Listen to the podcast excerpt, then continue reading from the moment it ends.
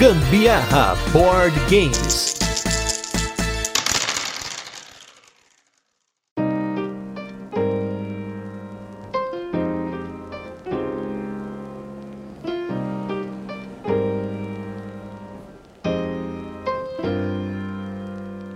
Seguindo com o nosso Fala de Carteado, o seu programa sobre carteados aqui no Gambiarra Board Games. Hoje, nosso episódio número 3, vamos falar sobre esse gênero de jogos que são os carteados amados de vocês, que são os climbings. E com eles, nós vamos falar sobre os jogos de shedding, sobre essa sinergia que os jogos de escalada têm com esse esquema de você bater a sua mão, de você ficar sem cartas. Mas será que tem climbing sem shedding? Será que tem shedding sem climbing? Hoje você vai saber disso e muito mais. E quem está aqui comigo hoje é o meu co-host, ele que tá com mais de 300 carteados jogados e ranqueados, porque ele é desses caras que gosta de deixar as coisas passadas a limpo de ponta a ponta. Estou com ele, Magana do Carteado Around the World. Tudo bem, Magana? Fala, galera do Carteado. Fala, Gustavão. Como é que estão as coisas? Mais uma vez aí, um prazer estar com cada um de vocês aí. E é, todos vocês estão nos ouvindo também, poder discutir, conversar um pouquinho hoje sobre jogos de escalada. Olha aí, e conosco está um cara que também é nesses jogos e um dos grandes expoentes foi ele que me contou e eu acabei depois indo atrás que o jogo que a gente vai citar que é, é tido como um clássico parece um jogo chinês porque os, a gente vai falar um pouquinho sobre a história do climb mas no final das contas não era era tudo fake news mas ele é mestre no jogo e também vai estar aqui para falar um monte de curiosidade para vocês. Estou com ele Maurício Torcelli agora game designer autor do Cheese Tricks tudo bem Torcelli? Tudo bom Gustavo? E aí pessoal? Boa noite Magana Vamos que vamos para o nosso primeiro bloco, que a gente vai falar aqui um pouquinho sobre os lançamentos e destaques do mês. Pra gente começar aqui, já que eu falei do T-Strix, nos nossos lançamentos e anúncios do mês, vamos começar falando de cara, vamos abrir já falando da campanha do T-Strix, da pré-venda do T-Strix, que para você que tá nos ouvindo e não ficou sabendo porque essa notícia espalhou por todas a, as esferas do board game nacional, o T-Strix é o primeiro jogo nacional que está no Board Game Arena. Board Game Arena, se você não conhece, é a maior plataforma para você jogar jogos de tabuleiro online e o T-Strix do Torcelli está lá pra galera jogar. E eu que jogo a cada lua invertida de fogo, joguei duas partidas do BGA, além de ter jogado esse jogo também fisicamente. Torcelli, como é que tá as expectativas pra campanha? Na sequência, o Magana vai fazer para vocês aquele resuminho de como é o jogo, mas eu queria primeiro do Torcelli, porque Torcelli, para quem não viu ainda, ele já tá com o jogo internacionalizado, ele na Ludopedia tá arrebentando com os textos de, de diário do designer que são sensacionais, parafraseando o Magana que tá aqui comigo, mas Torcelli, como é que tá a expectativa aí da campanha? Tá rolando, né? Já tá rolando aí faz uns 10 dias, 15 dias, e tá indo bem, acima do que eu esperava. Obviamente tem um começo, né, que o pessoal concentra, depois no final vai ter lá os, os atrasados, mas tá super bom e mesmo internacionalmente, né, eu fiz umas parcerias com o pessoal de fora para vender fora e tá tendo retorno de que, né, tá, tá vendendo lá fora também. Ainda não tenho os números de fora, tô muito curioso, e mas eu tô super contente. Eu acho que vai ter uma, uma tiragem expressiva aí e é uma tiragem única a princípio, né? Não pretendo fazer de novo. Quem pegar, pegou. Quem não pegar, vai ficar sem. Então é isso aí. A campanha acaba dia 15 de março. Quem quiser um T-Strix, corre, senão vai ter que se contentar em jogar no BGA. Olha aí. E, e Magana, o que, que você achou do jogo? Eu vou falar na sequência, mas Magana, fala pra galera aí, porque você jogou e jogou também online. Tá agitando a galera pra jogar online aí. Estamos fazendo a campanha do T-Strix. O que, que você achou aí? Olha, Gustavo, eu particularmente gostei muito, muito mesmo do jogo. E não tô falando simplesmente que o Torcelli tá aqui conosco, porque o jogo realmente ele encaixou bastante no meu perfil. E eu acho que ele tem uma tendência muito grande de encaixar no perfil da grande maioria das pessoas que curtem carteado por alguns motivos. O primeiro deles, o jogo é uma mecânica de vaza, aquele padrão de ter trunfo e seguir naipe, e ele tem somado a isso a questão de missões, que são pouquíssimos jogos que a gente encontra no mercado com, com questão de missões. Pouquíssimos. A grande magia é que você, na verdade, você quer ganhar vaza, mas nesse caso você quer, entre aspas, esquivar da missão. Você você não quer cumprir a missão. Porque se você cumpre, são três missões que ficam abertas durante a partida. Se você não cumprir missão nenhuma, dois pontos por vaza. Cumpriu uma missão, já cai um ponto por vaza. Cumpriu duas missões, zero pontos. E aí você pode jogar de uma outra estratégia. Ao invés de você esquivar da vaza, vem aquele porém, né? E se eu jogar para cumprir as três vazas, as três missões, desculpa, nesse caso a sua vaza vale três pontos, ao invés de dois, que é o padrão. Então, eu acho que a grande magia tá nesse momento de eu abro a mão, analiso e vou jogar para tentar me esquivar, tentar cumprir todas as missões, ou fazer o meu coleguinha não cumprir as missões e cumprir duas, né? poder fazer zero pontos ou até menos, né? Então, assim, eu realmente gostei muito da forma que tá, tá a dinâmica, a interação na mesa, tá bem, bem bacana, bem divertido, arte muito bacana, temática bem encaixada, é muito fluido mesmo. Tá de parabéns, eu tô sério. Muito obrigado, Magana. Muito obrigado. Fica para vocês aí, ó, Cheese Tricks .com.br, mas aí a gente vai colocar na descrição para facilitar escrever aí como é que é cheese tricks de queijo aí, mas o jogo tá bem bacana, tem desenhos de gatos, tenho certeza que tem muitos gateiros e gateiras que estão nos ouvindo aí, como a gente aqui em casa, né? Inclusive tive o prazer de conhecer o, o gato, um dos gatos tema do jogo, que é o Pudim, o gato do Torcelli, um gato muito maroto que gosta muito de jogar com a gente e também jogar com a nossa mão, mas aí... Pudim é presente em 100% das jogas aqui. Pudim é meu amigo, hein?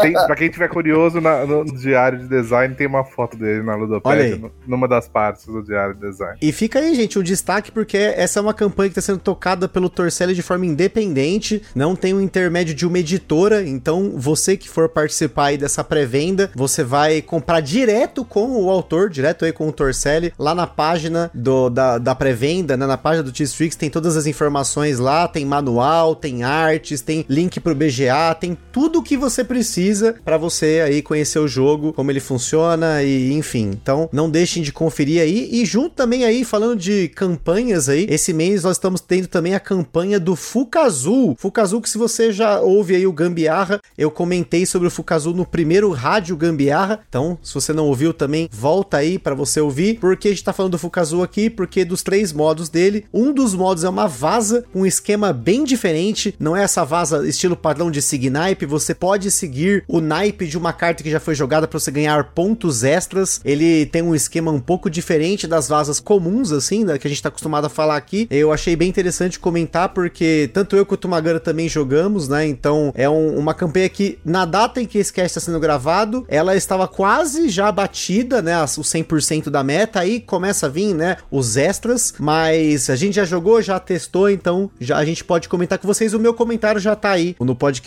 mas o Magana que também jogou, o Magana jogou até inclusive antes de mim, ele jogou com mais gente também. Pode comentar aí pra vocês sobre o Fukazu. Joguei o jogo realmente, joguei no virtual, joguei no físico também. É um jogo de vaza somado a corrida. Não é simples de fazer jogos de corrida com vaza. Os que eu joguei, outros jogos sem ser do Fukazu, eles normalmente eles apresentam algum, alguma dificuldade de não estar tá muito balanceado, esse tipo de coisa. Do Fukazu tá funcionando de uma forma bacana. De forma geral, as pessoas que jogaram na mesa curtiram o jogo, tá? Ele tem questão de trunfo, super trunfo, para poder acelerar o processo de avançar mais ou menos na corrida. Tá, tá bem interessante a, a, lógica que é o jogo. E dos lançamentos aí que estavam prometidos, aconteceram dois esse mês. Olha aí, esse é tal mês pro carteado top, hein? Nós tivemos aí o Cat in the Box pela Galápagos, finalmente lançou. Cat in the Box aí que já é um carteado um muito bem consagrado dos últimos tempos aí, esgotou em Essen lá quando ele lançou, foi uma loucura toda. Tem bastante mídia aí para vocês conhecerem do Cat in the Box e no episódio passado nós já citamos ele. E teve também o lançamento aí finalmente do All My Brain, e aí a gente pôde jogar o My Brain agora, né? Eu consegui jogar, inclusive fiz um vídeo, para quem não assistiu, lá no, no meu canal novo, lá que é os Jogos de Cartas e Afins, eu fiz um vídeo sobre o jogo e até mostrando como o jogo funciona, dei um pouco da minha opinião. O All My Brain é uma escalada, e é uma escalada um tanto quanto diferente, né, Torcelli? É uma escalada,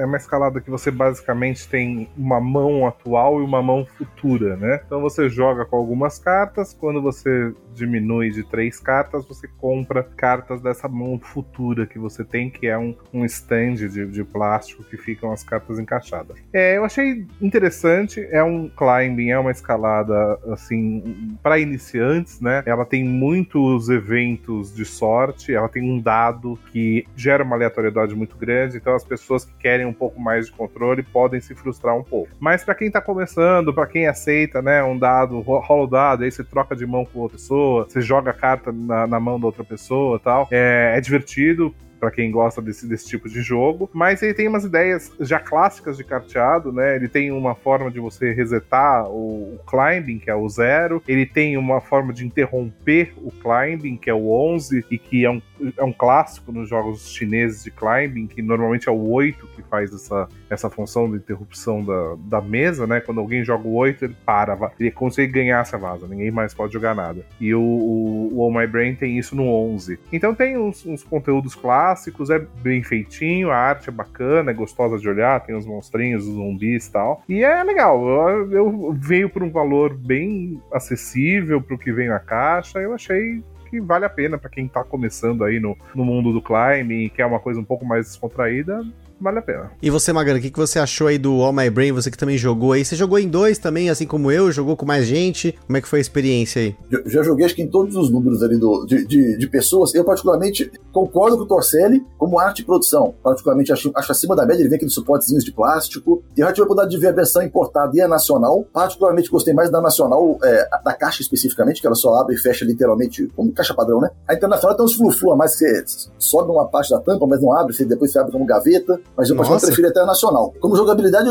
o que o Tosselli falou, eu acho que assina embaixo. Ao mesmo tempo que isso, é, aquela questão do, do, dado pode gerar um pouco de aleatoriedade, depende realmente muito do público que você vai estar tá com a mesa, né? Então, eu já tive umas pessoas me procurando, por exemplo, no Around the World, perguntando, mas você compraria o Cart in the Box ou o All My Brains? São jogos que não são nem comparáveis, na verdade, com dois anos, porque são completamente distintos entre si. Um é, se fosse para escolher um só, né? Um é Vaz, outro é Climbing, um é mais focado em um raciocínio mais pesado por trás, pesado dentro, dentro da, da, da grandeza de, de um carteado, né? Que é o o Cat in the Box. Quando você pega o All My Brains, por exemplo, tem a rolagem de dado, tem um take debt relativamente pesado. Então, para pessoas que podem não curtir a interação, vou trocar minha mão inteira com outra pessoa, por exemplo. Pode não ser agradável. Ao mesmo tempo, eu já recebi feedbacks de que joguei com pessoas mais novas ou crianças, por exemplo, os me adoraram, por exemplo, porque tem essa questão exatamente da interação, que eles gostam muito. Então, assim, é, é, tem jogo para tudo que é público. Acho que isso que é a grande magia. Então, o, o All My Brains acho que foi, foi bem bacana para poder acertar um, um, um, nicho de público também dentro do mercado. Com certeza, Magana. E para finalizar os anúncios aí, a gente teve o um anúncio do jogo lá do Paulo do Covil dos jogos, que é o 4. 4, não 4, é 4 muito bom, porque meu R do 4 é bem ruim de falar, mas ele também é um jogo de climbing com uma ideia semelhante ao Scout, de que você tem cartas que, quando você vira elas de ponta cabeça, elas têm um outro valor, e aí você tem algumas restrições que tem no Scout e não tem no 4, como por exemplo, você poder ordenar sua mão, quando você passa, você pode virar uma carta de ponta cabeça, os quatos, né, eles são bombas, enfim. A gente não tem tanto detalhe sobre o jogo, que a gente não conseguiu jogar, pelo menos já para falar nesse episódio, mas é bem provável que a gente jogue o jogo jogo para falar para vocês aí em um próximo episódio. Mas agora vamos falar de jogos que a gente jogou e jogou muito, porque nesse mês teve, no último mês a gente teve aí um encontro da galera, da, meu, Torcelli aí, do Magana, tem uma galerinha que joga com a gente e a gente tem alguns jogos para comentar com vocês no nosso próximo bloco.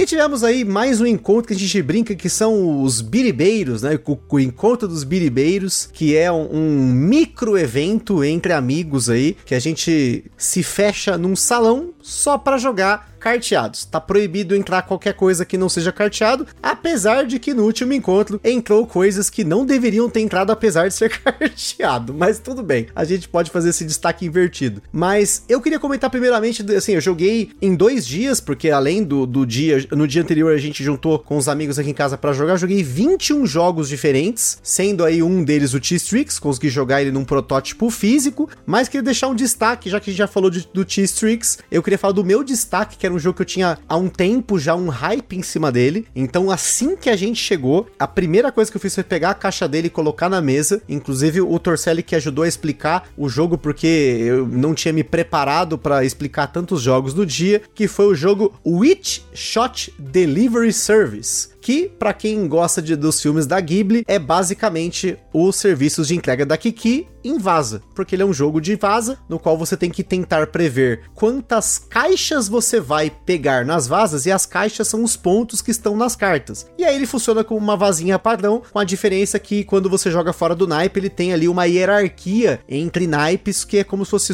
trunfo em cima de trunfo, né? Uma hierarquia mesmo para ver quem venceu a vaza. E quando você vence as vazas, você coleta caixas, mas ele tem uma magia do jogo que sempre que você ganha uma vaza, é como se você tivesse dado aquele mau jeitinho na sua coluna, porque você carregou caixa, e aí você vai colocando uns marcadores numa carta que simula a sua coluna cervical, e aí, conforme você vai fazendo entregas, se você estourar um certo limite ali, você acaba machucando a sua coluna, mais especificamente, você começa machucando a lombar por ter feito entregas ruins, e você tem o bid no jogo, você tem que tentar acertar, que eu achei um, um tanto quanto difícil, mas talvez porque eu tava aquecendo no dia. Eu gostei muito do jogo, sem dúvida, já era o, ele é o tipo de jogo que eu gosto, eu gosto muito de jogos que tem essa previsão de lance, né, de você tentar acertar quantas vazas, quantas coisas você vai ganhar, então fiquei muito feliz de poder ter jogado, e a galera que tá aqui, tanto o Torcelli quanto o Magano também já jogaram ele, então é um jogo que minimamente trouxe muita felicidade para todos, né? É, o jogo é bom. O jogo é bom, o tema é a coisa mais bizarra, é muito legal e até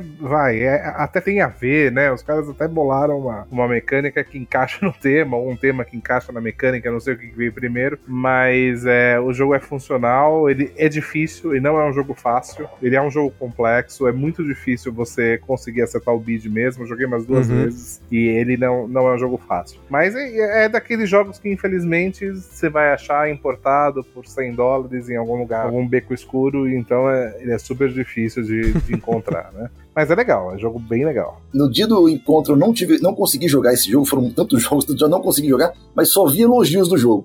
O encontro acabou semana seguinte, eu ter que jogar esse jogo. Fui jogar e realmente eu confirmo o que os meninos estão falando. Realmente o jogo é muito bacana. Fui muito bem na mesa. E apesar da, da, da temática ser um pouco estranha, mas ela tá tão bem encaixada que ficou, ficou divertido. Ficou bem divertido. Com certeza, Magana, sensacional a temática. Pra mim, assim, ainda mais pelo Kiki ser um dos meus filmes favoritos da Ghibli, quando eu vi na, pela aquele, a caixinha da Amazon, eu falei, meu, caramba, eu preciso desse jogo. É difícil porque a gente precisa de tanto jogo, mas não consegue a maioria, né? Torcelli, qual foi o seu destaque do Biribeiro Second Edition? Olha, meu destaque foi um jogo que eu não estava esperando muito, mas ao mesmo tempo estava esperando muito, chamado Loop. L-O-O-P, Loop. Mas eu vou falar dele mais durante a nossa conversa sobre Climbing Shedding. Eu vou, eu vou, vou deixar no, no, no, suspense por agora, porque ele tem uma coisa absolutamente genial, mas mais pra frente a gente conversa sobre ele. Boa, então o Torcelli deixando aí João Kleber nesse episódio Exatamente. no suspense pra você.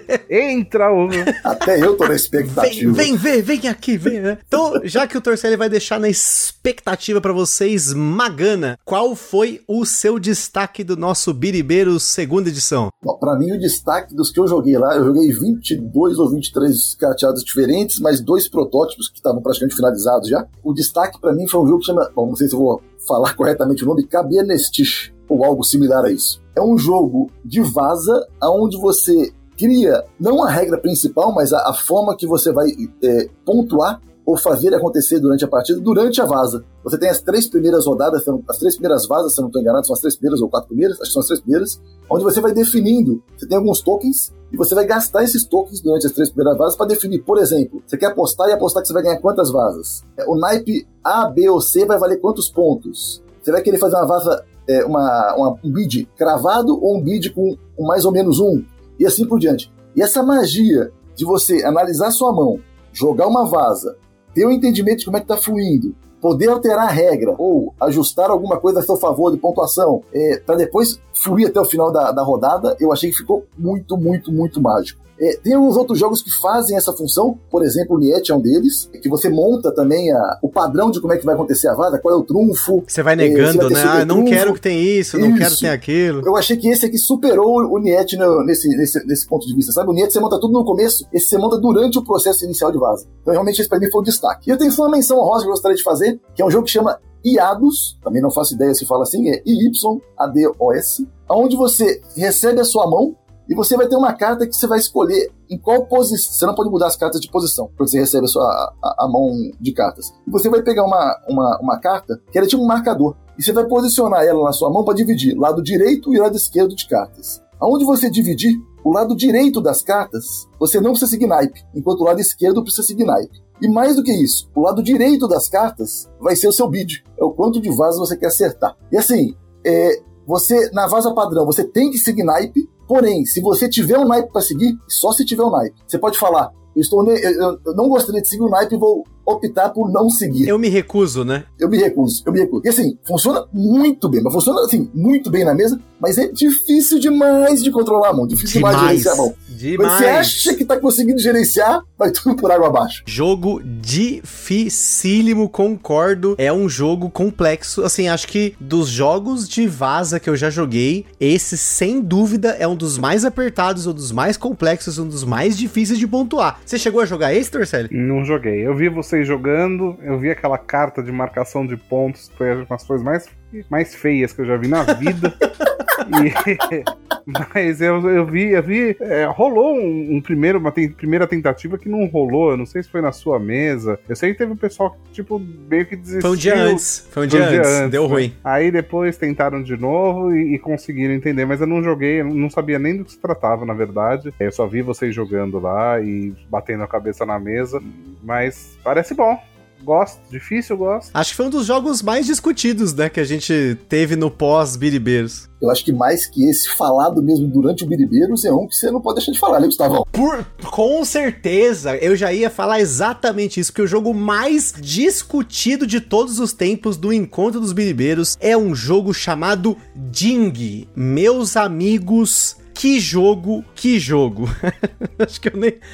eu não queria nem falar mais do que isso. Mas, gente, que experiência extremamente bizarra. Pensa num jogo que ele tinha um potencial, pelo que eles oferece na ideia dele, de ser um jogo muito interessante. E quando você vai ver, ele é um jogo extremamente comprido, extremamente aleatório e com regras que não fazem sentido algum. E depois de ter jogado, a gente foi no BGG ler os reviews do jogo jogo. E tem um mais legal do que o outro. Tanto que nós começamos a, a, a usar o verbo dingar. Quando você joga um jogo muito ruim de vaza, você está dingando. Você pegou o ding e jogou. Esse daí, inclusive, joguei uma partida em sete pessoas em que a gente desistiu depois de um quarto, entre aspas, de partida, porque na verdade ele é um jogo de vaza que você pode ganhar ou perder pontos. E você tem que É uma tipo como se fosse um, uma trilha circular. Então você tem que dar a volta no tabuleiro. Só que você ganha muito muito pouco. Tem um esquema tipo poker de você tá in ou out, né? De você entrar ou não nas vazas. E tem um esquema bizarríssimo que se você pegar cartas que estão escrito Ding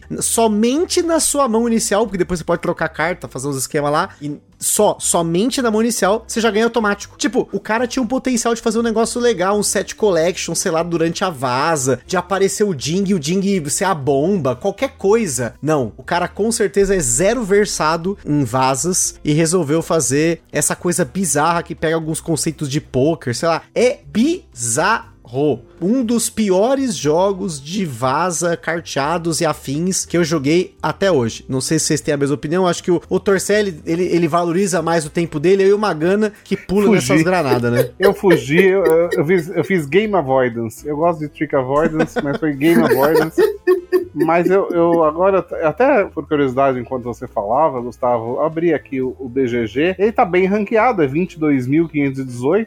deve ganhar só do jogo da velha. E mas o mais curioso dele é que não tem autor, não tem designer o jogo. É um jogo. Só tem o um artista só, né? Porque o cara não teve coragem de pôr o nome. Ou a pessoa se escondeu atrás do jogo, falou, não vou pôr meu nome nisso daí, ou foi aquelas coisas de, de uh, empresa que junta qualquer coisa, não testa e publica, que a gente sabe que tem, né? E, mas eu acho que vale a pena falar que, apesar disso tudo, era o maior jogo que estava no Biribeiros, né? Verdade. Maior a caixa. caixa... ocupa tipo nove caixas de carteado, mais ou menos. Então, a, além de ser um jogo muito ruim, ainda ocupa um espaço que poderia ser ocupado por nove jogos bons. Verdade, olha aí. E ele joga até, até oito pessoas. Joguei em sete. Magana jogou acho em quatro? Eu, né, joguei, eu joguei em três pessoas e ah. por incrível que pareça, porque a mão inicial tem que sair, cada, cada carta tem uma letra, né? D, I, N, G, depois tem números. Na mão inicial tem que sair Ding pra pessoa ganhar de imediato. Incrivelmente, em duas mãos isso aconteceu. Uma ah. das pessoas que estavam na mesa e a pessoa gritou Ding e venceu a rodada. Só isso. Olha que coisa mais maravilhosa. Tipo o Exódia. Lembra do Yu-Gi-Oh! que você sacava o Exódia lá e ganhava o jogo? Ainda que durante o Yu-Gi-Oh! você podia ficar comprando carta e pegar o Exódia. Nesse não. Eles têm que ter o Exódia da loteria e aí, enfim, gente. Ding, destaque invertido do Biribeiros. Acho que sempre tem um destaque invertido. Meu último foi da outra vez. Não, da outra vez foi o Puma Fiose. E no outro do Cartapalusa foi o Dia de los Muertos. Pra mim foram os tal destaque, mas tem piores. Ainda acho que existem jogos piores e até carteados piores, mas hoje a gente vai falar de coisa boa. Agora vamos entrar no nosso tema desse Fala de Carteado. Vamos falar de um estilo de jogo que é super acessível, super versátil e tem bastante coisa pra gente falar aqui hoje, que é falar sobre climbing e de quebra. A gente já traz pra vocês o Shed. Então bora para o nosso próximo bloco, onde vai entrar na nossa pauta principal.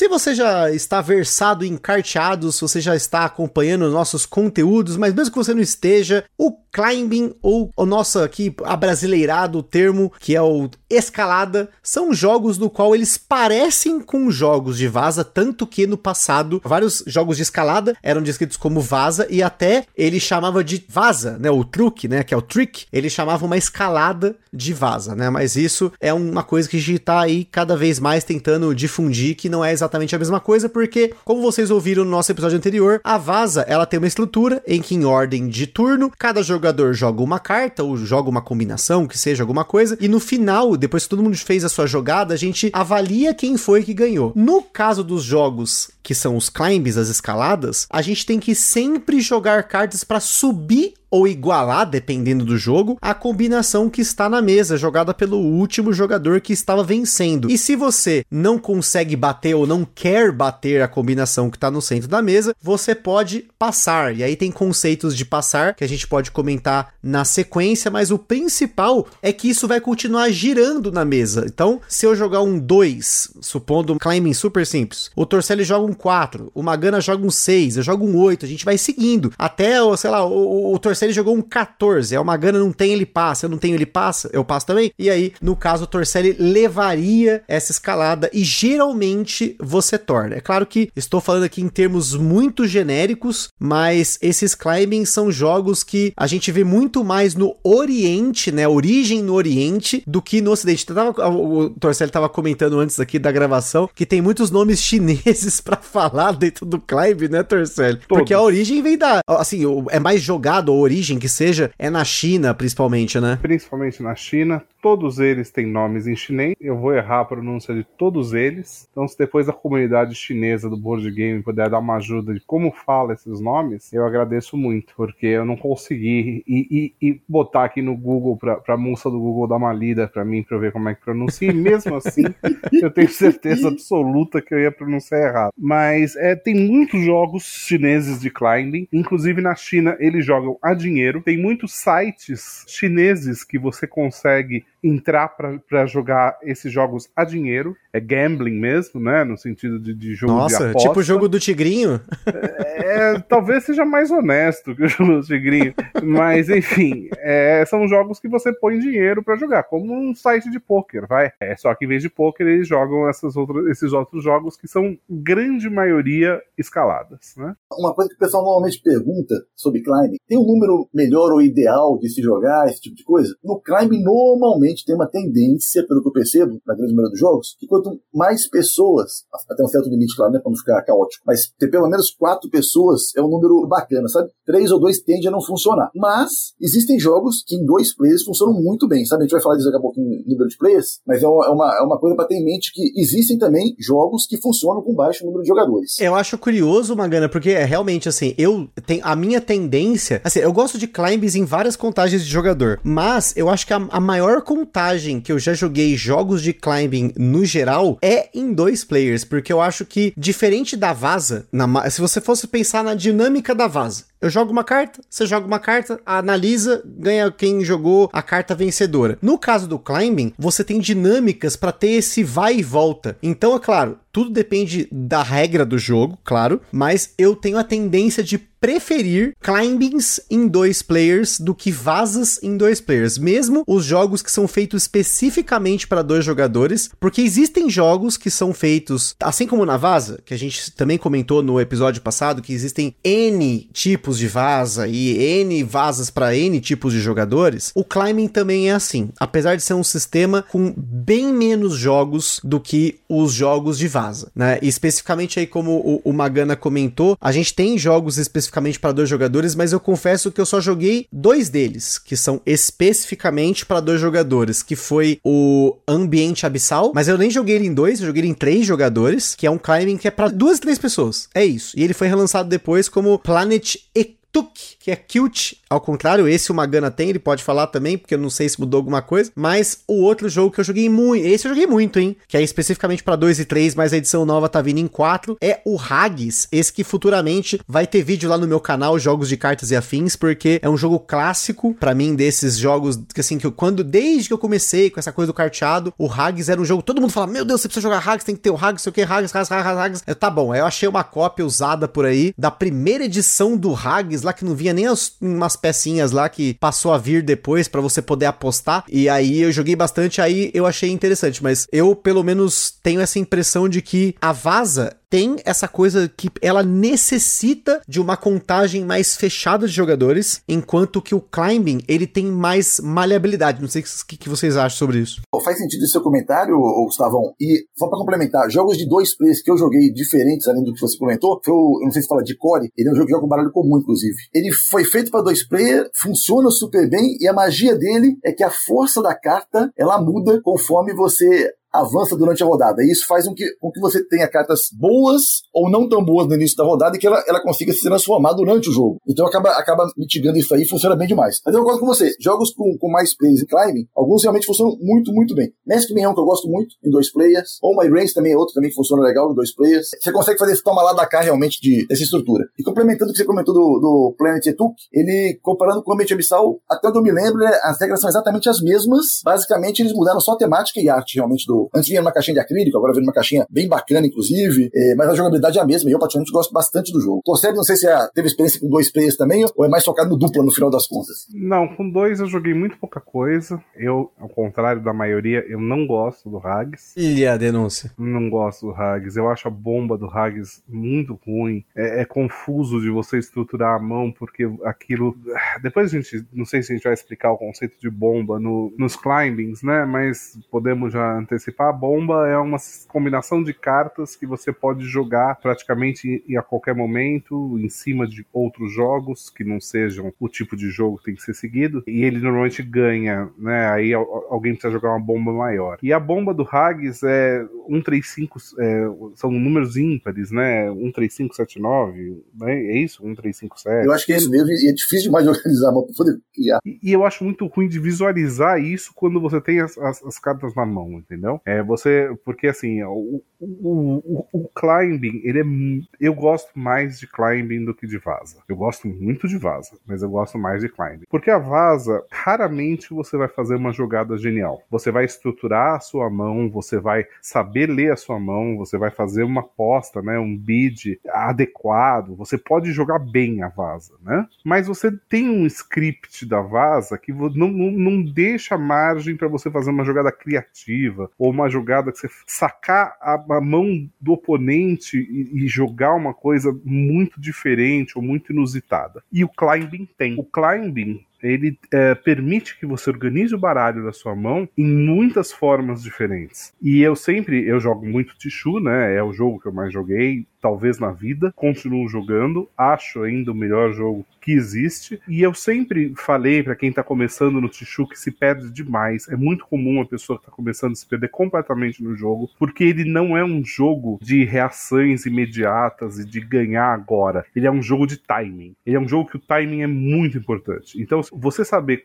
quando você joga é muito mais importante do que você saber o que você joga. E isso vale quase para todos os climbings. Né? Eles são jogos de timing. E isso as pessoas que estão começando no climbing têm um pouco de dificuldade de, de entender. Mas eu acho que quando a gente falar um pouco da estrutura do climbing, eu vou falando mais sobre, sobre isso. Uma coisa legal, Torcelli, que você comentou e eu concordo, é que o climbing é um tipo de jogo que, a princípio, é difícil você ver alguns nuances que você começa a ver conforme você vai jogando mais. Porque a tendência das pessoas é escalar, tipo, literalmente linearmente né? Você, ah, eu joguei um 2, você vai jogar um 3, vou jogar um 4, vai jogar um 5. Às vezes parece que é isso que é o jogo. Mas mesmo nos mais simples, nas estruturas mais simples de climbing, é nos nuances para mim que moram os jogos. Vou dar um exemplo aqui básico do básico que eu me lembro que quando eu, eu saquei o jogo, na sequência eu vi um vídeo do Eric Martin lá do BGG e ele falou a mesma coisa que eu falei para uma pessoa que tava reclamando do jogo. Eu falei: "Caramba, olha isso, que foda, meu Deus, o cara tá... eu tive a mesma mesma sacada que ele. A gente tá, tipo, separados por milhares de quilômetros, né? Que é o Lhama. O Lhama, jogo do Nise, lançado aqui no Brasil pela Paper Games. E a sacada do Lhama é que ele é um climbing extremamente simples. Só tem um tipo de jogo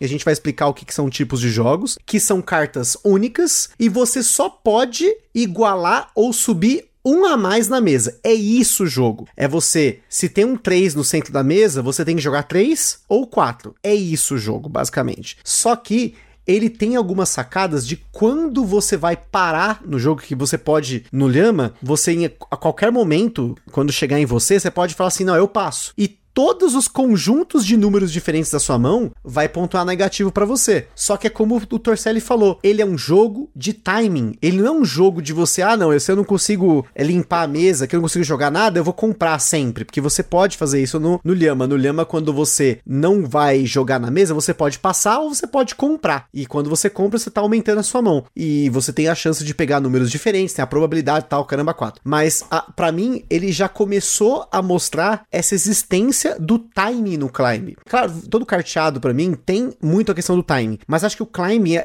é, o mais claro quando faz a diferença um jogador que sabe jogar em cima do timing e o jogador que não teve essa sacada ainda, porque é notável o índice de vitórias. Assim, o meu índice de vitórias no Lhama é altíssimo, não mudou no Lhama, no Lhama Festa que veio depois, e curiosamente, né, o, o Torcelli comentou sobre o Tichu, e o Tichu tem essa mesma impressão, só que o Tichu é muito mais jogado e ele tem uma comunidade muito forte. E você tem a galera que, tipo, joga Tichu, como é o caso do Torcelli, que amassa os oponentes. Não é um negócio assim, ah, não, pô, foi, sabe, caramba, super apertado. Não, não. É uma sova, como aconteceu Inclusive jogando contra o Torcelli, né? Eu já joguei contra o Torcelli e tomei um sapeco. Mas essa questão do, do, da mão, como o Torcelli falou, de você poder organizar a sua mão e usar as cartas de diferentes modos, claro, depende muito da dinâmica do jogo. Em um jogo que, com uma dinâmica estilo do Lhama, você tem pouca escolha nesse sentido. Mas em jogos como Tichu, em que você tem diferentes combinações de jogos que você pode jogar na mesa, isso realmente traz uma flexibilidade muito grande pra mão. A única coisa que eu vejo hoje na minha cabeça em relação ao climbing é a dificuldade de variar dentro do sistema. Porque quando a gente foi falar de vaza aqui, a gente falou de vaza com controle de varia, vaza com bidding, vaza com não sei o que, com uh, o valor exato, com ponto, com não sei o que lá. O climbing, talvez eu não seja tão versado em climbing quanto hoje em vaza, mas o Torcelli que tá aí e já jogou bastante coisa pode comentar mais para vocês sobre essa diferença entre você ter uma mão versátil nas partidas no, no, sistema e você ter variações dentro do sistema em si, que é a escalada, né, Torcelli? É, isso climbing realmente deixa um pouco a desejar, né? Você não tem muitas variações do que você pode fazer e muito menos essas mecânicas integradas, né? Que tem a vaza com draft, com set collection, com controle de área, é, isso é muito raro no climbing e eu vou arriscar para dizer que eu, eu, nunca vi, na verdade. Eu não lembro de ter visto um climbing com uma mecânica acessória secundária diferente, né? É, basicamente, o que você tem no climbing é, são duas formas de pontuação, né? Que uma forma é basicamente o shedding, ou seja, você o objetivo é você se livrar das cartas da mão. Quem se livra das cartas da mão primeiro faz mais pontos. E acabou. Isso é o jogo. E existem algumas ou, ou alguns climbs que, além do shedding, também tem pontos nas cartas que você pega nos finais das escaladas. Né? Então, quando você joga e você faz aquela escalada, você é o último que jogou e você leva aquelas cartas, algumas das cartas do, do baralho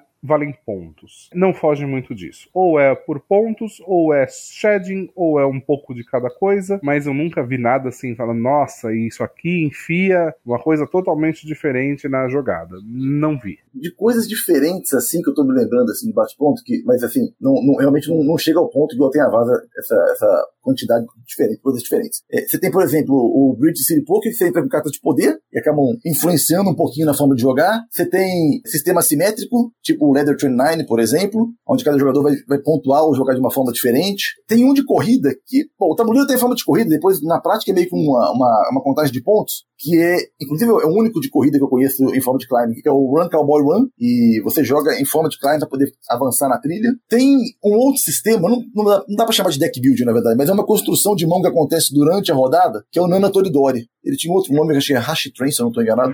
Isso, Hash Train. Que você joga a sua carta e pode escolher buscar a carta para a mão ou descartar a carta do que estava na mesa. Que é uma forma de você tentar ajustar a sua mão. Tem o Take That, que às vezes está incluído no, no, meio do jogo, igual o All My Brain, que a gente comentou um pouquinho antes. Mas assim, são variações mais leves quando você, quando você compara realmente com a vaza. Mas em todos eles, o objetivo ou é bater ou é pegar umas cartas de ponto, né, Magana? Nenhum desses concordo, foge concordo, disso, né? Concordo 100%, ou seja, é isso mesmo. Não, não, não tem uma outra. Ah, esse aqui, além disso, você ganha ponto por controlar uma área, né? Ou fazer um collection tem. Agora, uma coisa que vocês comentaram, o Gustavo tinha comentado, você complementou, que a questão do timing, somado a, a analisar as cartas e saber ó, qual carta utilizar e qual momento utilizar a carta, eu acho que isso mostra que é muito possível a questão de mitigação de sorte. Às vezes o pessoal fala, jogo de carta é sorte pura, e na verdade não é sorte pura. Tem toda uma mitigação de sorte que você faz analisando o momento de jogar, qual estratégia utilizar e assim por diante. Né? Eu acho que isso, isso mostra que realmente isso é bem possível de, de ser mitigado durante as partidas de carteados. Ah, e, e acho mais, Magana, eu acho que isso depende de algumas coisas que você tem dentro dos climbings e que a gente pode detalhar um pouco agora, que é os tipos de jogos, né? O que, que o, quais são os tipos de jogos? E quando eu falo tipos de jogos, são as combinações de coisas que você pode jogar, né? Porque é muito comum quando você pegar um climbing, a gente sempre fala que dá vaza padrão, né? Ah, que, que é a vazinha padrão? É aquela que cada um joga uma carta, ganha quem tem a maior, tem um trunfo, segue naipe e tudo mais. O que, que seria o climbing padrão? Se você for pegar dos climbings antigos, esses jogos originários na China, você tem diferentes tipos de jogos. E o que, que é isso? Você pode jogar uma carta única, e aí o seguir é todo mundo ter que seguir uma carta. Então, se eu joguei, eu abri a escalada com um 2, todo mundo vai ter que escalar usando uma única carta jogada sozinho, tá? Só para deixar o mais claro possível. E aí, se você não tem uma carta maior para bater ou não quer às vezes desfazer uma combinação, sei lá,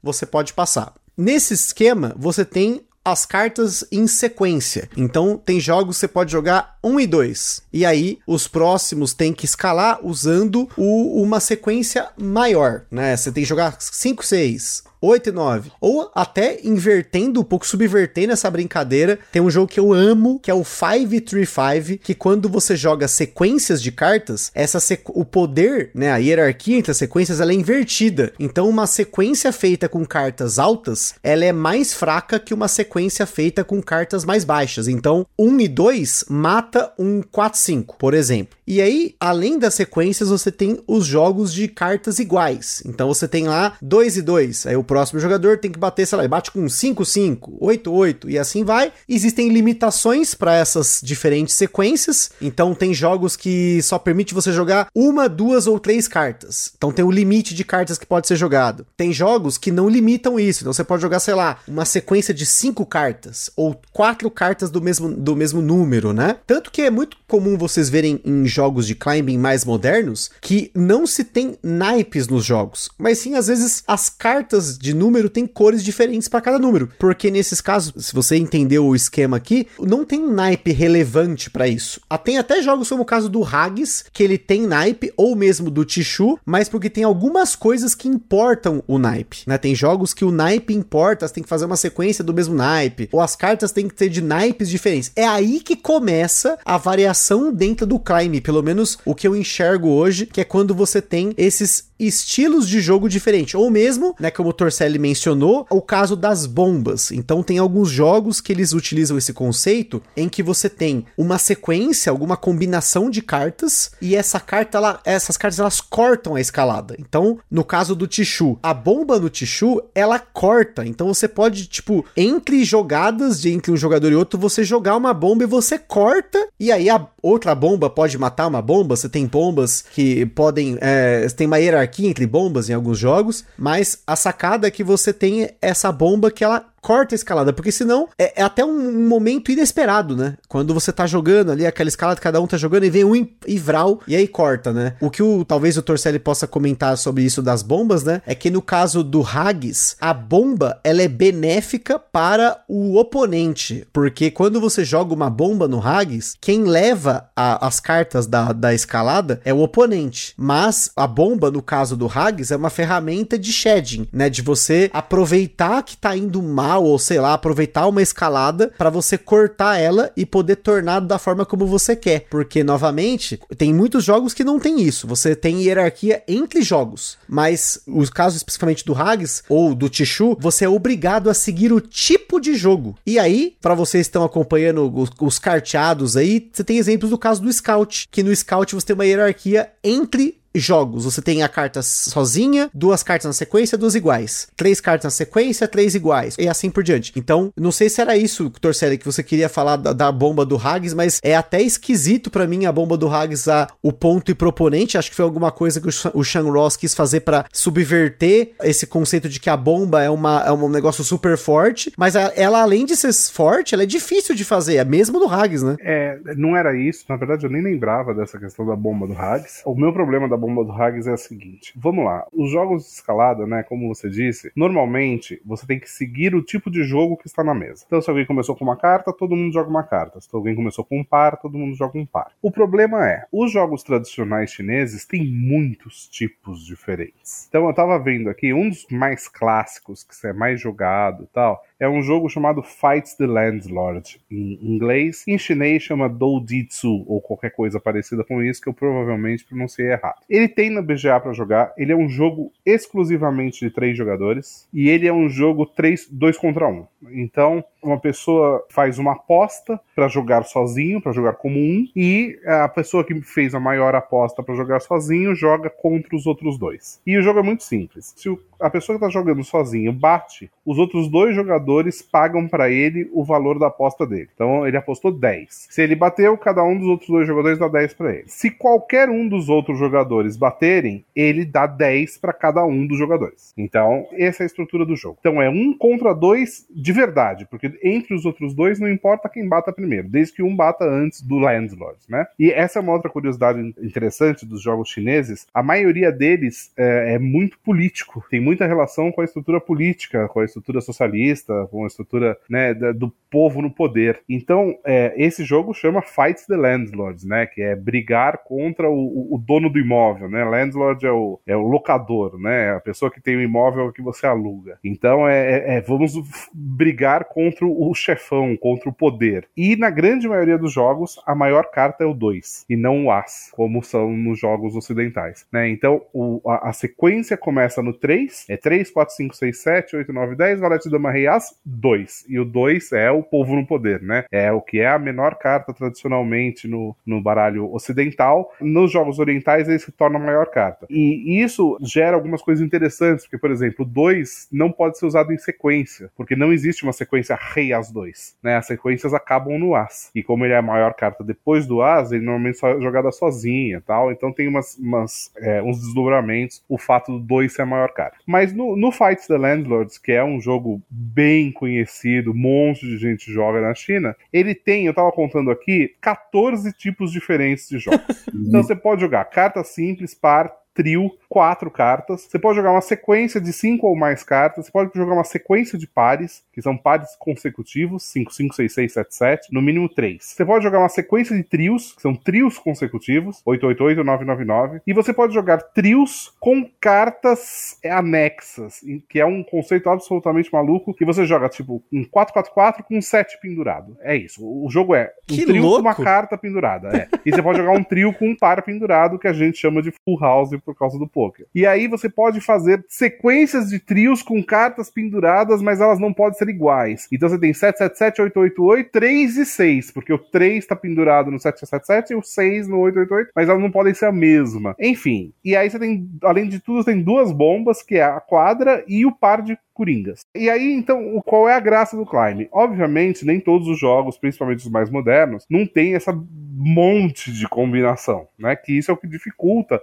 até você explicar isso para a pessoa e ela lembrar quais são todas as possibilidades de jogo dela. Ela não consegue visualizar. Então, até para você montar as cartas na mão, você tem que ter as cartas é, como normalmente, né, você pode jogar ou as cartas em, em conjuntos de cartas iguais, par, trinca, quadra, ou em sequências, né? Normalmente são esses, é, não foge muito desses dois coisas. Aí o que a- as combinações possíveis é que são mais malucas. É, você tem que organizar a carta na mão de um jeito que você consiga visualizá-las dessas duas formas, porque vai ter hora que você vai valer mais a pena jogar conjunto e vai ter hora que vai valer mais a pena jogar uma sequência e às vezes vai valer a pena você quebrar a sequência e às vezes não vai valer a pena, e essa avaliação é muito importante num jogo de climb. Quando você tem uma bomba que é composta por números ímpares, né, que é 3, 5, 7, 9, isso, na minha opinião, quebra completamente qualquer possibilidade de você visualizar essa bomba possível no meio de tantas outras possibilidades de combinação, porque é uma Hum. combinação muito exótica. Uhum. Entendeu? Então você tem lá o 2, o 3, o 4, o 5, aí você tem o 7, aí você não lembra exatamente se 7 está numa par. Então, para você visualizar essas possibilidades, dessa possibilidade dessa bomba exótica, é- não é intuitivo, não é simples de ver e pode passar batido, entendeu? Então, assim, é- essa bomba me incomoda bastante no, no, no, no. Outra característica dos jogos tradicionais chineses é o, o mais jogado lá, provavelmente, é um jogo chamado Guandan. Provavelmente eu também é, pronunciei errado, é só um shading e ele- a, a ideia da pontuação dele foi trazida pelo Bacon, que é um climbing moderno muito bacana, que vale a pena. Foi lançado recentemente pelo All Play, não sei se tem previsão de Brasil, mas eu acho que não. É um jogo em duplas, sendo que o Bacon também pode jogar em trios, mas a sua pontuação depende do momento do jogo em que os dois da dupla batem, né? Então, eu bati em primeiro, minha dupla bateu em segundo, a gente recebe X pontos. Eu bati em primeiro, minha dupla bateu em terceiro, a gente recebe menos pontos. Eu bati em primeiro, minha dupla bateu em último, a gente recebe menos pontos ainda. Só vai pontuar a dupla que, que bateu primeiro, mas a pontuação depende do lugar que o outro, que a parceria da dupla bateu. E o Guandan também tem um monte de, de combinações possíveis, né? É, mas o mais maluco é que ele é jogado com dois baralhos e todas as cartas são distribuídas. Então cada jogador fica com 27 cartas na mão. 27 cartas. Depois, se vocês tiverem curiosidade, dá uma olhada nas fotos que a, a galera é, faz um leque de vários níveis, porque eles organizam por número embaixo e os números iguais eles botam em colunas. Então é um, um leque de três ou quatro andares que o cara consegue segurar numa mão só. Tem uma habilidade que você precisa ter para jogar esse tipo de jogo. E ele junta, então você tem uma mão de 27 cartas. É, é, obviamente, se você joga isso desde os 10 anos de idade a vida toda, uma hora você aprende a analisar essa mão. E isso é uma questão da maioria dos jogos clássicos, né? Eles existem do jeito que são porque as pessoas praticamente só jogavam isso. A gente que joga um jogo diferente a cada 30 segundos, né? Joga 22 jogos num sábado, você não tem como absorver todas as nuances de um jogo desse. Impossível, nunca. Você joga muito isso para você entender. E aí, os climbings hoje, na verdade, são versões simplificadas desses climbings tradicionais. Então, o Bacon é uma versão simplificada do Guandan. Ele tem o mesmo princípio, só que os tipos de jogos que você pode jogar. No Bacon ainda tem um monte, eu não sei se vocês jogaram, mas tem um monte, né? Mas ele é limitado a seis cartas. Então, qualquer coisa que some seis cartas, você pode jogar. Mas é um baralho, sei lá, 10 cartas, 12 cartas, um negócio razoável pra você segurar na mão.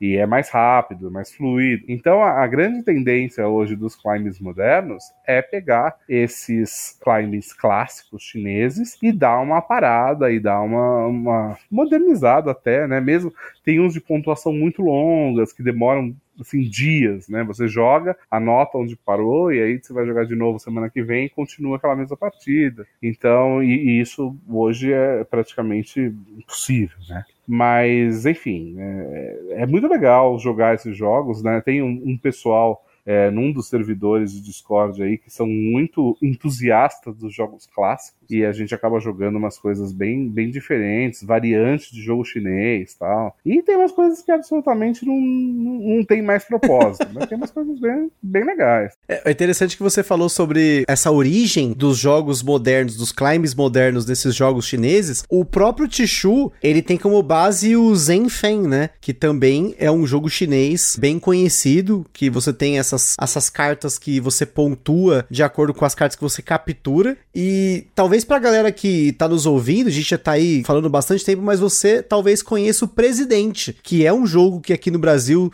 teve uma, uma, certa, vamos dizer assim, cultura, porque eu conheço muitas pessoas que jogaram Presidente, jogavam Presidente, né? E ele também é baseado em um jogo oriental, como por exemplo o caso do Daifugu, que é um climbing japonês que depois também teve jogos modernos baseados nele, como é o caso do Roll and Write Daifugu, que depois tornou um jogo chamado Nirvana, que é um jogo muito louco e que você forma sua mão com Flip and Write, com Roll and Write, então é um negócio bem interessante mesmo. E para quem acompanha um outro exemplo de climbing aí interessante das antigas, para quem acompanha o Renato Simões, ele já falou aqui sobre o Big Two, né, que também é um climbing chinês mais tradicional e que também é, é bem conhecido nos Estados Unidos e até em alguns países aqui do Ocidente. Mas a, acho que é uma coisa interessante da gente comentar sobre os climbs que o Torcelli mencionou e que muitos desses climbs chineses fazem, até jogos que não são climb, é os jogos em parceria. Eu não sei se a gente vai ter um episódio só para falar de jogos em duplas ou times, mas como isso faz parte também muito do, da cultura do climbing, eu pelo menos conheço vários desses jogos que são jogados em dupla. É interessante porque quando você joga um jogo desse em dupla, é o nuance do jogo é ainda mais forte, porque como o Torcelli já falou, nem sempre você vai jogar para ganhar. Você vai jogar para assim, no começo principalmente, né? Você não tá ali para tentar o mais rápido possível descer a sua mão, mas sim você descer as cartas nas combinações certas na hora certa. E muitas vezes num jogo desse, você não pode ficar prejudicando o seu parceiro. No caso do Bacon, né? Se você vê que o seu parceiro vai bater primeiro, não é só bater e defender, mas você tem que criar situações para que ele possa fazer isso. Você, dependendo da quantidade de cartas que ele tá na mão, se você vai abrir uma escalada, você não vai abrir uma escalada com um monte de carta, né? Você vai fazer uma combinação grande. A tendência dele ter que passar é muito alta. Então é interessante porque o Tichu é um jogo que é em duplas e falando aí dos jogos mais bem difundidos aí do climbing, até uma vez quando eu joguei com o Torcelli, estava falando sobre isso, né, que o Tichu, ele é um jogo silencioso, porque você não tem comunicação sobre o que você tem na mão, exceto em um momento muito específico do jogo, que é na preparação da rodada, além de, claro, você ter o esquema de você, ah, eu vou bater primeiro. Aí você faz lá o, o grande Tichu ou o Tichu mesmo, né? Que são formas de você pontuar pensando se você vai ser o primeiro a bater, mas você tem a comunicação que é a passagem das cartas. E é essa passagem de cartas existe em outros jogos, como por exemplo Copas, que a gente falou aqui no episódio anterior, mas a sacada para mim do Tichu na passagem de carta é que ela tem muito mais nuances porque você tem que passar cartas para os seus adversários, mas também para o seu parceiro, né, Torcelli? Tem que passar e existem pessoas que escreveram tratados imensos sobre que carta passar,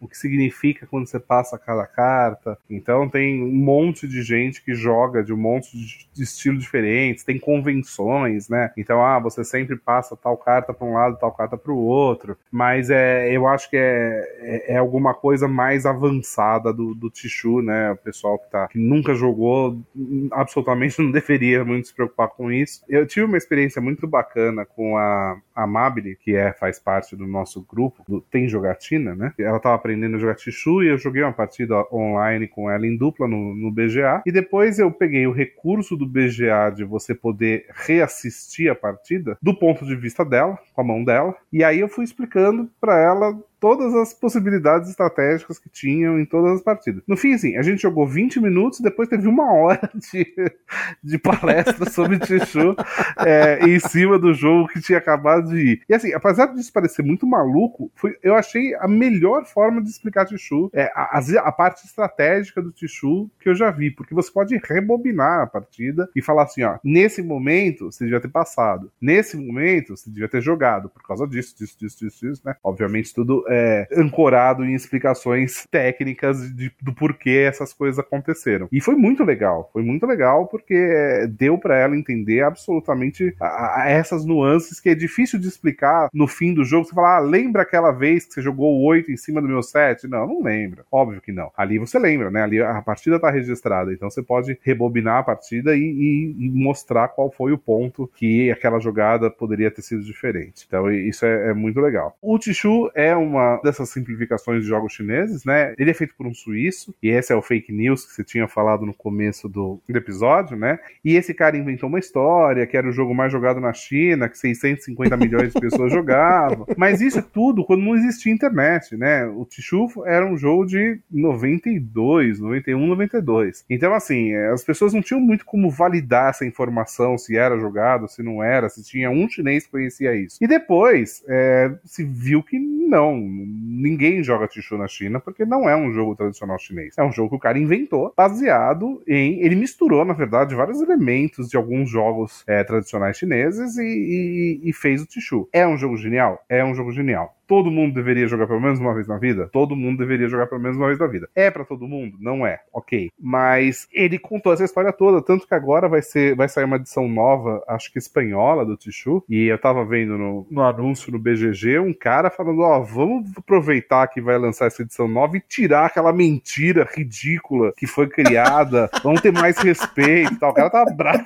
mandando arrancar toda essa história do Tichu, né, do manual. Mas o cara tá meio bravo. Nem chinês ele era, ele era, sei lá, Noruega. Mas é, é isso, né? O cara inventou uma história, não sei se para vender ou porque, sei lá, uh, mas ele fez um jogo absolutamente genial e que vale a pena ser jogado e que é uma síntese de vários jogos chineses e vários conceitos de jogos chineses. E eu também não sabia nada disso até começar a descobrir esses jogos chineses que basearam tudo isso que a gente vê hoje aí de, de climbing. Esse tema do, do jogo em dupla é engraçado. Eu não tinha o costume de jogar em dupla. E aí, às vezes, o pessoal ah, joga em dupla e tal, eu assim, não me chamava atenção por falta de conhecimento conhecimento ou falta de vivência, na verdade. E tem um tempo já, já tem mais de ano, que eu comecei a jogar jogos em dupla e, e realmente, hoje, atualmente, os jogos dupla são os que eu mais curto, assim. Eu acho que a, interação na mesa com o seu parceiro e a forma de montar estratégias se torna realmente algo diferencial. Acho que os dois exemplos foram dados aqui, o Tichu e o Bacon, são dois grandíssimos jogos e, e concordo mais com o quem não jogou, vale a pena pelo menos ter experiência de jogar uma vez para entender se encaixa no gosto ou não, mas eu particularmente gosto muito, muito realmente de jogos em dupla. É, eu queria dar mais um passinho aqui, Gustavão. A gente estava falando um pouquinho sobre hierarquias, questão de quem ganha, quem ganha mais, tipologias de jogos, de, de como formar, né?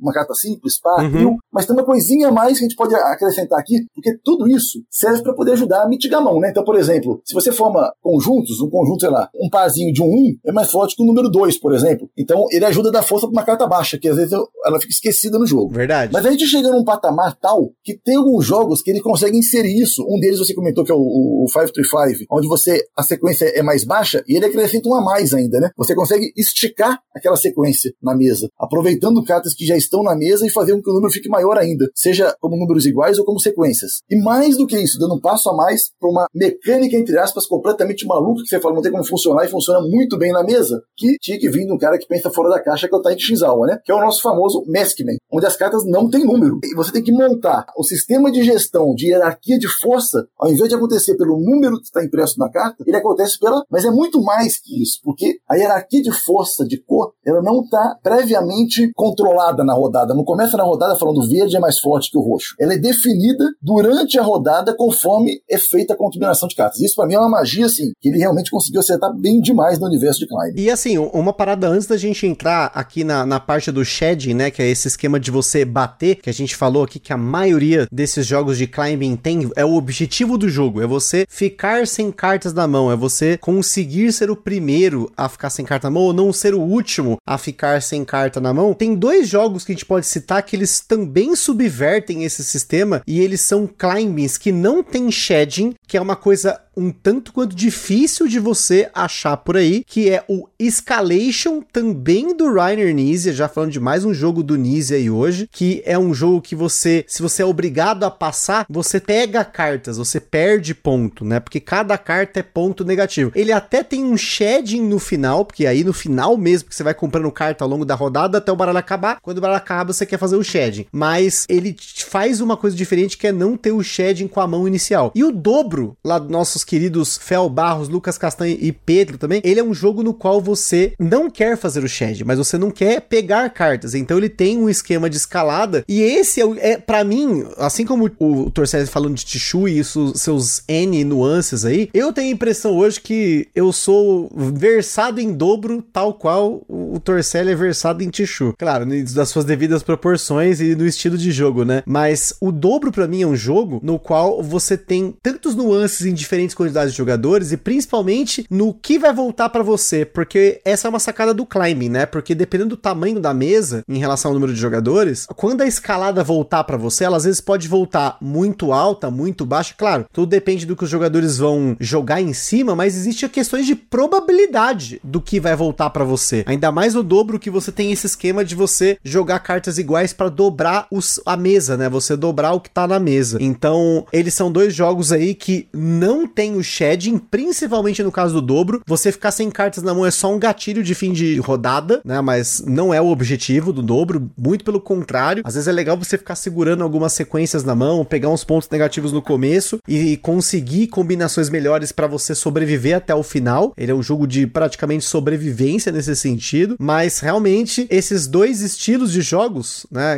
Seriam dois estilos de jogos como a gente tem falado aí dentro do carteado, né? Mas o shedding é um, uma, um objetivo de jogo, vamos dizer assim, enquanto que a escalada é um sistema de jogo. Mas para fins de simplificação para a galera do carteado, para facilitar você encontrar jogos semelhantes, foi decidido dessa forma agrupar como se fossem categorias separadas, mas tecnicamente são coisas diferentes, né? Enquanto a vaza, o climbing, o fishing, eles são os sistemas de como você joga, o shedding e o até mesmo o Rumi, eles são mais objetivos de jogo, né? O Rumi é até mais complexo do que isso, porque ele, ele envolve várias coisas diferentes. Mas especificamente sobre o climbing, eu acho que a gente conseguiu colocar aqui pra galera entender o que é o climbing, os seus nuances, os diferentes jogos. Mas a gente falou também um pouquinho sobre o shedding, né? Sobre esse. É, é até difícil. Eu tenho usado lá nos jogos de cartas e afins jogos de bater ou jogos de descarte, você ficar sem mão. Mas eu ainda não achei ainda para mim o termo perfeito para falar, não, esse aqui é o termo legal para traduzir para o português. Talvez jogos de bater é difícil porque a pessoa pode achar que tá batendo no outro, e jogos de descarte tá achando que você tem que descartar coisa e não é exatamente um descarte, né? Mas o shedding é até mais simples da galera pegar, porque o Uno é o maior exemplo hoje de um jogo de sucesso que é até um shedding puro. Ele não pode ser considerado uma escalada, porque você iguala a cor, iguala número, joga a carta especial, é uma regra específica de jogo, mas você tem o esquema de você bater. Tanto que você tem que falar o Uno lá, ou sei lá, depende da regra, né? Cada manual do Uno parece que eu acho uma coisa nova. Mas a,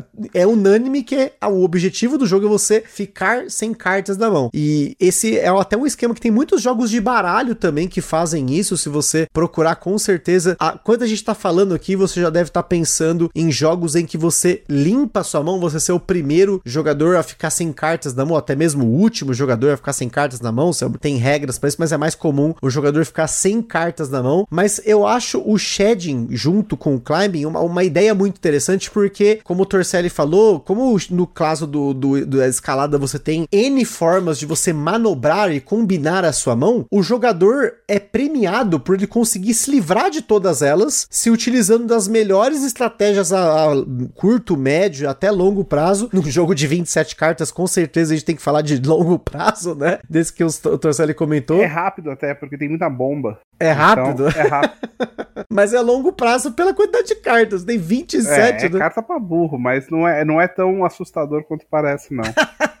Mas aí, o que, que você, começando aí pelo Magana, Magana, você que jogou muito carteado por aí, o que, que você acha hoje do shedding, né, do, desses jogos de bater? Porque às vezes até é difícil a gente explicar pra galera o que é e não é carteado dentro dos do, do jogos de bater, porque até existem jogos que são jogos que possuem, entre aspas, o shedding, mas não dá para considerar um carteado porque a gente não consegue traçar aquela origem que a gente fala dentro do baralho tradicional, mas sheddings sem climbing, já que a gente falou de climbing e shedding acompanhados, o climbing sem shedding e o shedding sem climbing. O que, que você tem aí para comentar pra gente sobre esse subgênero dos carteados que a gente exemplifica facilmente com Uno, mas tem muitos outros jogos nesse sentido, né? Tem, tem. Ele é minoria quando você compara com Vaza, por exemplo, mas existem realmente jogos e existem jogos muito bons. Você pega, por exemplo, um dos destaques que eu vejo que o pessoal curte muito quando põe na mesa é o Food Flush, onde basicamente é um baralho que ele é composto por muitas cartas pequenas e menos cartas maiores, porque o objetivo é quando você vai jogando as cartas, as cartas que são iguais na mesa, então as menores vão tender, tendenciar a ficar mais repetidas na mesa, elas se somam. E o seu objetivo é bater. É um ótimo exemplo de, de shedding que você quer se livrar realmente de cartas na mão. O mais tradicional, acho que você acabou de comentar, que é o Uno. Tem alguns outros tipos que você trabalha com isso. Você comentou do Lhama. O Lhama, ele é um jogo onde você está somando climbing com o shed. E ao mesmo tempo você tem aquela opção. Não vou fazer o shedding, não vou bater, mas vou parar antes da hora. Eu descobri um jogo recentemente, agora no final do ano, nessas pesquisas aí de, pelo planeta. Ele chama Duck.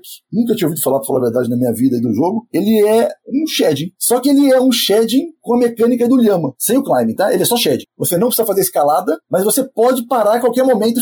Só que a regra, como é que funciona a regra do Duck? Você, quando tiver menos que 10 pontos na mão, é o número da carta é ponto direto, tá? Quando você tiver menos que 10 pontos na mão, você pode escolher, quero parar. Se você for a pessoa que tem menos pontos na hora que você parou o jogo, você vence a rodada. Se você não for a pessoa que tem menos pontos na mão, você perde a rodada. Então, fica aquele negócio. Vou jogar até bater, ficar sem cartas na mão, ou vou usar a estratégia, usando o Lhama, de querer parar no momento certo, vamos dizer assim, no timing certo. E ele é só shedding, ele não tem o climb ligado, é um jogo diferente, uma arte bem interessante, divertida, que eu também não conhecia. Eu tenho dois exemplos de sheddings puros, além do o Fuji Flush, sem dúvida. Se você não viu meu vídeo lá nos Jogos de Cartas e Afins, não ouviu o episódio que a gente falou do Fuji Flush aqui também, contando a história do designer, do experimento falho dele lá, com os influenciadores, não deixe de ouvir, porque é um episódio que tá muito legal nesse sentido de curiosidade, e o vídeo também foi o meu piloto lá, porque para mim ele é um jogo absurdamente excelente, simples de explicar, simples de jogar e, e é, o Fuji Flush é foda. É, mas tem dois jogos que são, assim, um deles é bem famoso e o outro é um jogo que eu joguei recente, é um lançamento lá fora, mas um shedding assim absurdo, que é o jogo Linko, ou também conhecido como a Bluxen, que é um jogo da dupla dinâmica Michael Kisling e Wolfgang Kramer, dois designers também absurdos. E a ideia do Linko é que você tem cartas que vão lá de 1 até 13, se eu não me engano, e você pode jogar combinações do mesmo número na sua frente, e aí, se você joga combinações maiores, você vai matando a combinação dos outros. Ele tem um pouco, ele é um pouco parecido até com o Fuji Flush nesse sentido, mas ele é um pouco mais complexo e você quer bater para você, assim, você quer fazer o shedding, mas você não pontua por ter sido o primeiro jogador que bateu, mas sim por na hora de que você bateu, você ter mais pontos na mesa. E aí, isso vem de encontro de um outro jogo que eu joguei que chama Mojo. Ele é um jogo francês, é bem novo mesmo, lançado em 2023, no qual quando você chega até três cartas da sua mão, você tem começa uma contagem regressiva para acabar a rodada. E aí você quer ter a menor quantidade de pontos com as cartas que sobraram. Se eu não me engano, é mais ou menos isso. Eu joguei duas partidas só dele, mas eu achei ele muito legal. Espero que seja um jogo que, que saia aqui no Brasil. Mas são sheddings puros, eles não se aproveitam da mecânica de climb para poder fazer essa questão de você, você bater. E aí, isso até é complicado, porque você fala para mim, ah, mas o taco gato não é um shedding? Porque o taco gato você quer se livrar das suas cartas, certo? Não deixa de ser um shedding. E aí, é até difícil de justificar que o taco gato é, não é ou é um carteado, e isso é uma coisa que é mais aqui no Brasil, da gente tá tentando encontrar os carteados dentro, né, dessas categorias, porque você até conseguiria simular um taco gato, tipo, em vez de ser taco, gato, cabra, queijo, pizza, podia ser um, dois, três, quatro, 5 e você ter múltiplas cópias desses números e até números escritos, sei lá, ao contrário, whatever. Enfim, pensando nesse sentido, também seria um shed. E aí a galera sempre pergunta pra gente muitos jogos, se muitos jogos são shed, né? Até teve um recentemente lá no grupo dos biribeiros, que era um jogo sobre de storytelling, que você queria se jogar todas as suas cartas, mas como o shedding não era o principal do jogo, e sim o storytelling, é difícil a gente considerar que ele é um carteado, ainda mais porque você não consegue simular isso num, num baralho comum. Não sei o que vocês acham aí, se algum de vocês quiser comentar sobre isso, mas eu acho que o shedding é um tipo de objetivo de jogo que ele vai abranger muito mais do que o carteado, e aí dentro desses jogos a gente vai encontrar muitos carteados. Não sei se isso faz sentido. É, faz sentido, porque na verdade existem vários jogos que você quer bater, né? Ou ficar sem peças na mão, tem jogos abstratos que você tem que colocar todas as suas peças no tabuleiro. É shedding, né? Quer dizer, no fim você tem que bater. Então faz sentido sim. Agora, é o, o curioso do, do de, de, a gente tentar restringir ao carteado é mais o feeling, né, do, de você jogar as cartas, tal, a, a, sequência, o fluxo que isso dá. Então, por isso que a gente tenta, tenta meio que classificar as coisas. Mas de verdade, você absolutamente tem um monte de, de jogos que seu objetivo é se livrar de tudo que você tem na sua frente, né? Seja cartas, seja peças, cubos, enfim. E por falar em peças, tem um shading que a gente não comentou aqui, que é bem famoso, que é o and Dragons, né? Também fez bastante sucesso aí no, nas mesas da Oink, de, relançado o ano passado. Com certeza. Esse daí, inclusive, é um jogo que você joga otimamente em duplas, porque eu joguei ele em três jogadores e não gostei nem um pouco, mas em dupla eu já acho que ele faz muito mais sentido mais esse esquema de um atacar e o outro defender, mas realmente ele é um shedding que você premia, né, o, o jogador que fez o shed com uma pontuação diferente, que é bem aí que é a sacada do jogo, né? Você tem várias pontuações, né? São os dojos, né? Acho que é esse o nome daquelas cartas lá que você pontua diferente, tá? Eu acho que sim. O Tiger and Dragon, ele é baseado baseado num jogo japonês que é exclusivamente em quatro pessoas, né? E aí, provavelmente por razões mercadológicas, ele foi lançado para jogar de 2 a 5. Mas de verdade não existe. Ele só existe em quatro pessoas. O resto é só para você colocar no mercado aí e falar que dá, mas não dá. Ele é um jogo para quatro. E, e, é interessante pra galera que gosta de explorar o BGG, que lá no BGG existe uma categoria chamada Card Games Shedding barra stops, né? Esses stops aí, ele coloca em alguns livros, né? Em algumas categorias de jogos, ele chama isso de stop games, né? De você interromper o jogo, né? Você parou, né? Acabou a rodada né? É uma forma de interpretar, né? A gente já está acostumado mais a falar como shedding, né? Por conta do Pagate, que é a bíblia dos jogos de cartas tradicionais. Se você não conhece o pagate.com, deveria pelo menos entrar um pouquinho, dar uma explorada nesse site, ainda mais se você tiver um baralhinho sobrando na sua casa e quer descobrir que você tem milhares de jogos. É só entrar no Pagate que tem coisa pra caramba, mas é interessante porque se você entrar na categoria shedding e entrar na categoria na mecânica climbing que tem lá no BGG, você vai ver muita coisa comum justamente porque você tem muitos climbs que tem shed, mas você consegue encontrar no meio desses jogos, jogos muito bem ranqueados, como é o caso aí do Linko, que é, eu não sei como que não foi lançado aqui no Brasil, né? Porque o Linko é, é realmente sensacional. Mas, antes da gente finalizar aqui a discussão, tem um jogo que eu a gente deveria ter estado ele no, no, na parte do Climber, mas eu acabei lembrando dele aqui quando eu tava vendo ele no Shedding, que é o Frank Zoo, né? Que o Frank Zoo é um outro jogo bem diferente no sentido de hierarquia, porque ele tem os animais nas cartas, e aí esses animais, eles são escalados com outros animais. É um negócio assim, não é? É uma cadeia alimentar, né? Eu ia falar do Frank Zoo, eu, na verdade eu ia pedir para retornar um pouquinho no Climbing para falar de dois jogos, né? Um deles é o Frank Zoo, porque a gente estava discutindo se é, o que, que, dá para fazer diferente, né? Se pô, o climbing tem menos flexibilidade sem inventar. O Frank Zoo é uma pequena obra de arte de 1999. Ainda se acha para vender aí umas edições antigas, mas é, enfim, nunca mais eu acho que teve uma, edição mais moderna. E ele é baseado numa escala de animais e que se bifurca e se encontra algumas vezes dependendo do animais. Então ele começa no, no rato e do rato ele já bifurca pro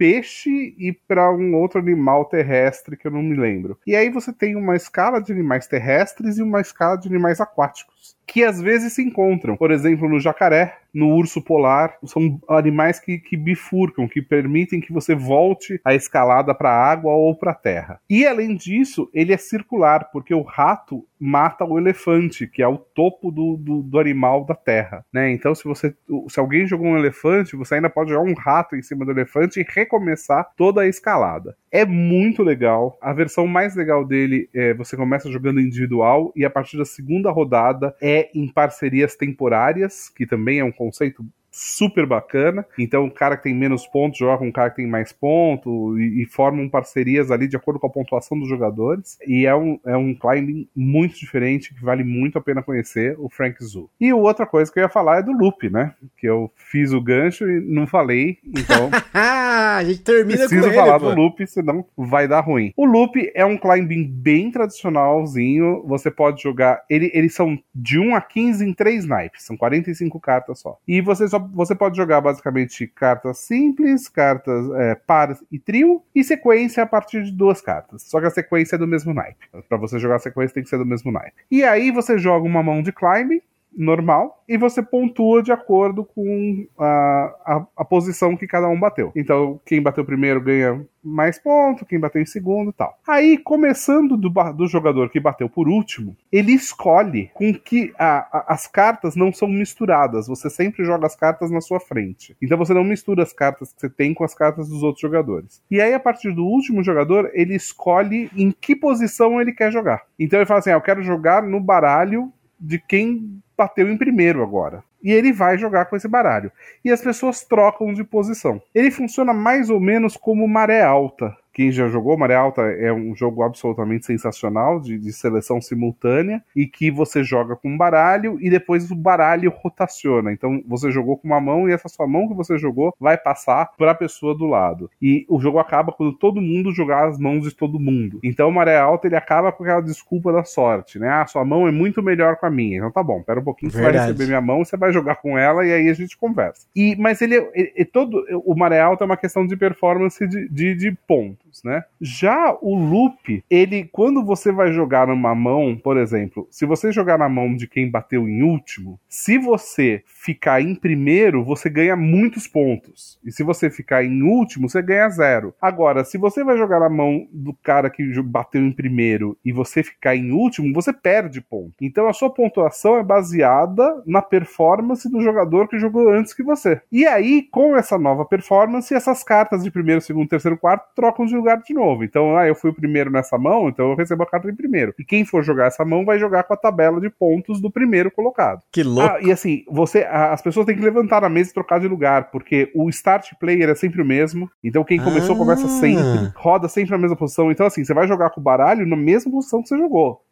É o dia da marmota. É o dia da marmota. Só que você vai jogar. só que assim, é tão diferente é tão diferente. Quando você pega duas pessoas jogando com o mesmo baralho e fazem coisas completamente diferentes. Porque tem uma única coisa que você pode fazer diferente. Você tem 11 cartas na mão. No começo da rodada, você é, esconde duas, você descarta duas. E você joga com as outras nove. Então, nessa escolha das duas que você descarta, já vai fazer uma certa diferença é, entre a mão que você jogou e a mão que foi jogada anteriormente, né? E você vai vendo o que as pessoas têm na mão, né? Então, ah, esse cara tem cartas altas, às vezes tem uma sequência grande. E aí você vai criando estratégias para jogar aquela mão sabendo o que tem nas outras mãos. E, assim, eu joguei uma partida só e foi muito brilhante. Eu acabei, acho que em primeiro na primeira partida. Aí eu fui jogar na mão do que tava por último. Eu acabei em primeiro segundo, fui jogar na mão de quem tava por último. Peguei as cartas do último e ganhei em primeiro. E aí eu fiquei a um ponto de ganhar o jogo. E aí uma outra pessoa do grupo, o Arthur, jogou a minha mão brilhantemente, totalmente diferente. Fez um negócio totalmente diferente que eu tinha feito. E acabou ficando em primeiro e, e ganhando o jogo. Então, assim, a experiência de você é, jogar as mesmas mãos é muito legal. É muito legal. Porque aí você vê a beleza do jogo de, de, de climbing quando você olha aquilo e você fala: bom, esse cara bateu por último, então a mão dele é muito ruim. Não, não, não. Ele jogou errado. Tem como jogar de forma a você aproveitar essa mão de outra forma. E aí você percebe que é um jogo de time, entendeu? 90% das vezes você tem como performar razoavelmente bem. Óbvio, tem mãos que não vai ter jeito, saiu tudo desencontrado, foi o caos. Acontece. Mas não é a maioria das vezes. A maioria das vezes você tem como jogar melhor e você consegue sacar isso. E quando você vai vendo, né, você joga repetidamente as mesmas mãos e você sabe o que as outras pessoas têm, e aí você vai armando as suas arapucas e vai armando o seu jogo para que as pessoas não consigam acompanhar e você consiga performar bem. E, e foi por isso, assim, a, a partida foi muito sensacional, super rápido, leva, sei lá, 15 minutos uma partida, e é absolutamente genial. Loop. É muito, muito, muito, muito bom e vale a pena conhecer. E até se você tiver um baralho que vai de 1 a 15, você consegue simular ele na sua casa, porque provavelmente não vai chegar nunca. É um jogo japonês, de tiragem pequena, aquelas coisas todas que a gente já sabe. Cara, e foi legal que você fez o loop do episódio, né? O você loop, começou exatamente. com ele. Magana, considerações finais aí sobre nossos carteados maravilhosos aí de climbing e shed pra galera. Bom, para não perder o costume, deixar aquele recadinho que não é necessário gastar 100, 200, 300, 400 reais num jogo. Tem jogos muito em conta para comprar no mercado nacional mesmo. Dobro do grande Fel Barro, super abraço pro Fel aí, faz um super sucesso. Tem outros tantos jogos no mercado. É possível, mais do que isso, jogar com baralho tradicional. Tem opções de jogos com baralho tradicional. O Torcelo citou alguns jogos. O Bacon, né? O Bacon você joga com dois baralhos, né? É, não, a versão, a versão é, publicada não mais. Eles mudaram ah. umas coisas. Putz. A versão que o Sam Ross fez lá atrás jogava com baralho comum. Mas aí depois, toda vez que parte para publicação, o pessoal dá uma alterada em alguma coisa para dificultar que a pessoa jogue com baralho comum, né? Isso é, Saquei. É, é mas tem, tem, tem outros jogos. De Core é um deles que dá pra jogar, é de dois player. Tem aqueles jogos que se joga com baralho que a gente chama de baralho tarô, né? Tem o Spring Cleaning, tem o Ops, que é possível também jogar com esse tipo de baralho. Então, assim, oportunidades tem aí pra poder divertir para todos os tipos, para todos os gostos, mais cabeçudos, um pouco menos cabeçudos. É, o importante é estar tá divertindo. É, reunindo em família, com amigos. E é isso aí. Um grande abraço a cada um de vocês e mais um obrigado especial pelo convite de estar junto com vocês. Torcele considerações finais sobre climbing e shedding pra galera. Joguem. É muito legal, sugiro muito.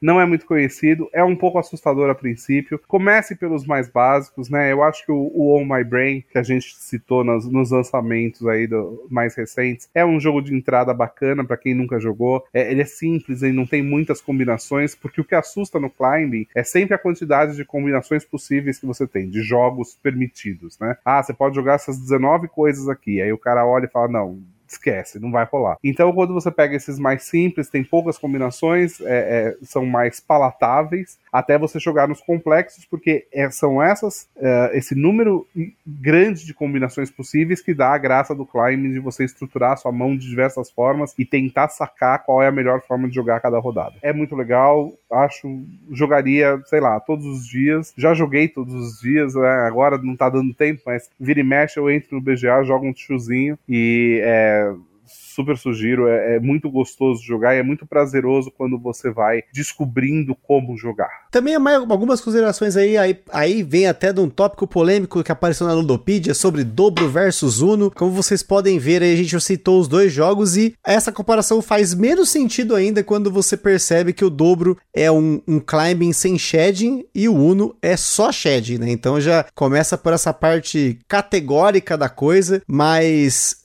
não desmerece um jogo nem outro. Acho é importante você experimentar os jogos que você acha mais interessante. Exemplos de climbing a gente deu vários. Tem também o Velônimo que tem aqui no Brasil, é mais um climbing que tem por aí. Você pode jogar o próprio presidente, apesar de já ser um, um, um jogo um pouco mais rígido, né? Você tem essa opção, né? E pra galera que tá nos usadões aí, caros, a gente, né? Mas tem o Maskman, enfim, tem, tem muitos jogos aí, apesar de não ser tantos jogos quanto os jogos de vaza, sim, pelo menos se você olhar no BGG, a gente tem hoje cadastrado, se é que são todos esses mesmos climbings, 138 jogos. É muito pouco se você compara, por exemplo, com a categoria Trick Taking do BGG, né? A mecânica Trick Taking que tem lá, que já tem mais de 2 mil jogos. Jogos. Claro que tem muita coisa aqui que provavelmente é climbing, né? Como eu comentei lá no começo do episódio, fazendo loop aí, a gente tem vários casos de jogos de climbing e de escalada aí que são categorizados, antigamente eram categorizados como vasas, né? Tem até um caso específico aí que eu coloquei num vídeo meu lá do canal, que é o Delt, ou Kraskariert, que você pode enquadrar ele tanto como vaza quanto como climbing, dependendo da forma como você analisa o jogo. E ele também é um shading, né? Então já diga-se de passagem. Mas enfim, essas categorias, essas, esse conhecimento que a gente traz aqui é mais para que você conheça mais jogos desse estilo, você possa se aprofundar em algo que você porventura esteja gostando, porque o carteado é o futuro e é isso aí. Tamo junto, aquele forte abraço e até o próximo programa. Tamo junto. Está perdido com tantos episódios? Consulte na descrição o nosso índice completo de episódios e playlists.